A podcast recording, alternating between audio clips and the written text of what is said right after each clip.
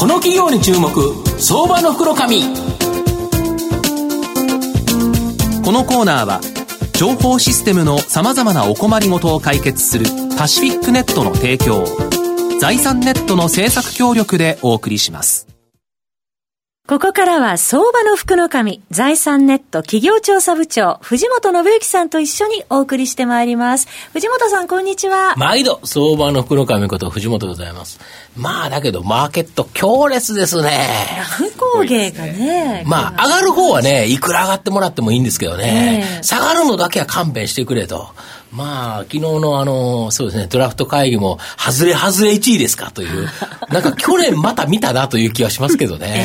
えー、まあ、よう外すやっちゃなとは思いますけど、まあ、あの、気を取り直してですね、はい、この下落相場の中でですね、キラリと光る銘柄をですね、今日はご紹介したいと思うんですけど、はい、えー、今日は証券コード3021、東証2部上場、パシフィックネット代表取締役社長の上田光弘さんにお越しいただきます。上田社長、よろしくお願いします。よろしくお願いします。よろしくお願いします。パシフィックネットは東証2部に上場してまして、現在株価862円なので、まあ1単位9万円弱で買えるという形になります。東京都港区の JR 田町駅、こちらの近くにですね、本社がございまして、法人のパソコンやタブレットなど IT 機器のですね、調達、通信、運用保守、セキュリティからですね、使用済み機器のデータ消去、リユースまで、まるっとですね、ワンストップで提供する、いわゆる IT 機器のライフサイクルマネジメントサービス、こちらをですね、全国7拠点でですね、展開している企業という形になります。まあ、この番組のスポンサーでもですね、まあ、毎週聞いてるかと思うんですが、まあ、今期でですね、31期目を迎えるんですけど、まあ、今後はですね、このシェアリングエコノミー、月額課金のサブスクリプションモデルというですね、まあ、この人気のビジネスモデルにですね、大きく転換して、まあ、爆発的な成長を期待できると思うんですが、あの、吉社長、あの、御社のビジネス領域である、この IT 機器に関するマーケットの現状とですね、今後の見通し、全体っと教えていただけますでしょうか。はい。そうですね。あの、はい、もう今、あらゆる企業で IT 技術者がとにかく不足しているいないですよね。いないですね。はい、今、一人採用するのに約1000万かかると言われてます、はい、ええー、そんなにかかるんですか、あの、それだけですね、うん、もうお金をかけても、それでもなかなか集まらないという状況でございます。うんただ一方あの、働き方改革をかなり国が後押ししてますけども、うん、これでかなり働き方改革向けの IT 投資がすごい今伸びてるんですね。そうですよね。ええ、で、それに向かって、まあ、企業もいろんなですね、IT 投資も含めていろいろやってるんですけども、うん、えー、さらに今度あの、大きな問題がありまして、2022年、はい、2020年の1月に Windows 7の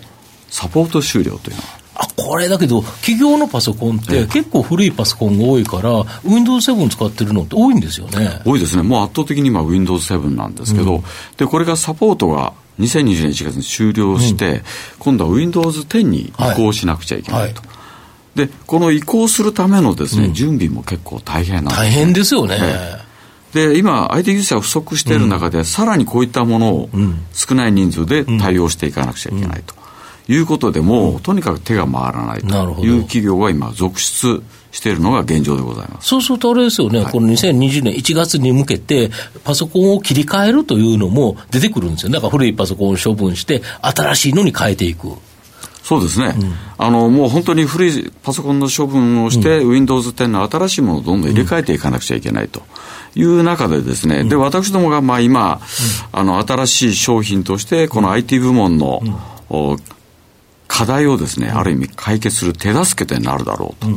でさらに企業の働き方改革を大きく推進していけるんではないかという商品をですね実は11から11月から発売をさせていただくことになりました。これはあれですよね、10月18日に発表した新サービス、まるっと365と、そうまるっと全部やりますよということですよね。で、これについてですね、ちょっと教えていただきたいんですが。はい。そうですね、もう名前の通り、まるっと365でございますので、うん、えー、パソコンとかモバイルなんかのデバイスをですね、はいはい、導入するところから、マイクロソフト社のクラウドサービス、はい、マイクロソフト365というサービスがあるんですけども、うんはい、えー、実はそれらをですね、導入支援すると同時に、通信から運用保守、うん、それからヘルプデスク、うん、で最後の処分ですね、うんうん、データを消去するところまで、まるっとオールインワンでしかも月額課金でパッケージにしてサービスを開始しようなるほど。これがまるっと36、ね、なるほど。で、御社 MVNO だから、あれですよね、通信の SIM も入ってるから、ね、サービスによってはこれ無制限で使えると。だから会社にいる間も使えるし、当然。で、外に持って行っても、要は、えっ、ー、と、携帯の通信網を使って、えっ、ー、と、通信ができるってことですか？そういうことですね。これ全部同じ料金、同じ、あの、その月額料金の中でやってるんですよね。中でやっていくということですので、うん、今なかなかあの、うん、例えばデバイスの導入から保守、運用、はい。はい、それから通信って全部別々の業者さんに、ね、ドコモさんにお願いしたり、システムインテグレーターにお願いしたり、運用はまた別の会社にお願いしたりっていう形で、これを御社だと、まるっと全部できると。そうですね、まるっとできますので、うんうん、どこがおかしいのか、うん、例えばシステムがダウンしたりしたと、うんうん、すぐ分かりますので、でかつですね、われわれ、もう本当に救急車のようなスピードで、故障した機器とのすぐ取り替えを行うというサービスをやってまして、そうするともう、あの企業様の環境も全部、そこに入ってますので、うん、電源ボタンを押すとまたすぐ使える状態に復帰するそれはいいですよね。あと面白いっていうか、注目されるのが、10月18日のこのリリースなんですけど、リリース文の中にですね、あの、日本マイクロソフトの、えー、社長のですね、平野社長のエンドースメント、これまあ推奨のみたいなものですよね。ご推薦の文。これがリリース文にあるっていうのは結構強烈だと思うんですけど。そうですね。なんかあの、マイクロソフト社の社長様から推薦文いただくって、なかなか異例のことらしいんですけれども、まあそれだけですね、かなり期待をしていただいてるのかなと。で、今、マイクロソフトさん、あの、昨日実は、決算発表してよかったんですよね。で、それでニューヨークダウ上がって、今日アマゾンが時間外で下げて、えー？ってなってると。ただ、上げてくれたのはマイクロソフトなんですよね。そうなんですね。うん、あの、これは全部クラウドサービスが、やっぱりあの業績をですね、押し上げたということになってまして、うん、え前年比に比べると約80%近い伸び8割も伸びてるんですか、なんかアマゾンの AWS もなんか4割以上伸びてるっていう形で、でね、結構なんかすごいなとは思ったんですけど、それ以上にということですか？そうですね、もうグローバルでは多分、マイクロソフトのクラウドサービスの方がですね、うん、AWS を凌駕してるんじゃないかと。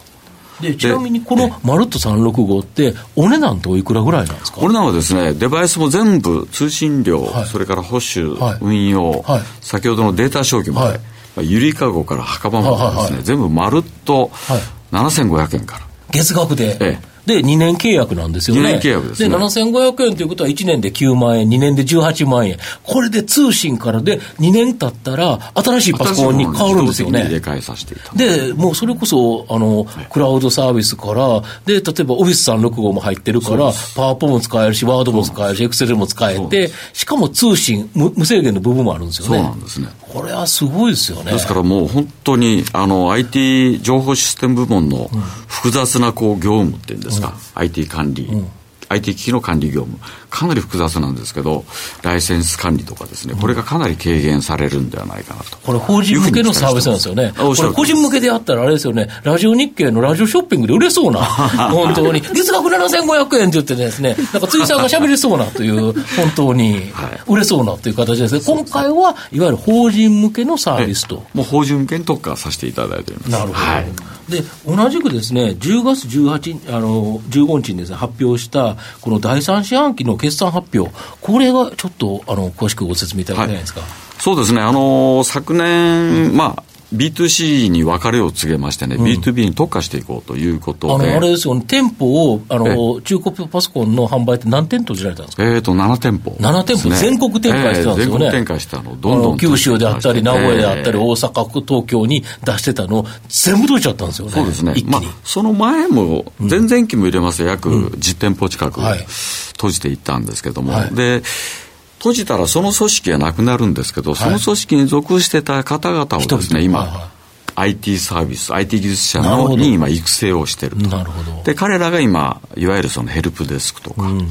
それから IT サービスの、いわゆるコンサルですね、企業向けの。こういったことでやり始めて店頭でいろんなお話聞いてたから、もともとパソコンは詳しいし、慣れてるから、ただそれが個人向けだったのが B2B、法人向けに変わるとそうですね。いうことですよね。ですから、意外とその組織を、うん、ある組織をなくすとですね、うん、その分人が生まれて、うん、新しい業務というか、新しい事業に投入できるんだなというのは、ちょっと新しい発見を実はしたんですで、それがしかも月額課金で、企業から言うと、毎月チャリンチャリンと、やっぱ個人向けの中中古 PC 販売って、売れるときは売れるし、売れないときは売れなかったり、まあ、ばらつきがあったり、それこそ販管費が大きくかかったりしてるけど、企業向けはコツコツ儲かってって、ストック型だから、いいですよね。そうですね。まああの、本当に、まあ、やはり大きくコストは削減されて、うん、ただまあ、当然、ショップでの売り上げがなくなりますので、うん、まあ、売り上げが減っていくんですけど、この第一クォーターで、あの、いわゆるサービス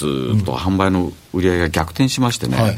ちょうどストックの積み上げがかなり順調に今来てるなという感じがしてで、そこで今、今回攻めのまるっと365で、でね、11月からですか、これ？11月1日からです。これ、直近の反応どうですか？そうですね、まあ、通常の約1.8倍ぐらいのお問い合わせを、いただいたりしてまして、うん、で、さらに今、幕張メッセでイベントをやってましてね、はい、で、これ、あの、働き方改革も含めた大きな IT ソリューションのイベントで、うん、えそこでもかなりご反響いただいているという感じです。はい、で改めて、御社の今後の成長を引っ張るものを教えていただきたいですか、はい、そうですね、あの、実はあの、10月18日にですね、うん、テクノアライアンスという会社さんを M&A をすることを発表させていただきました。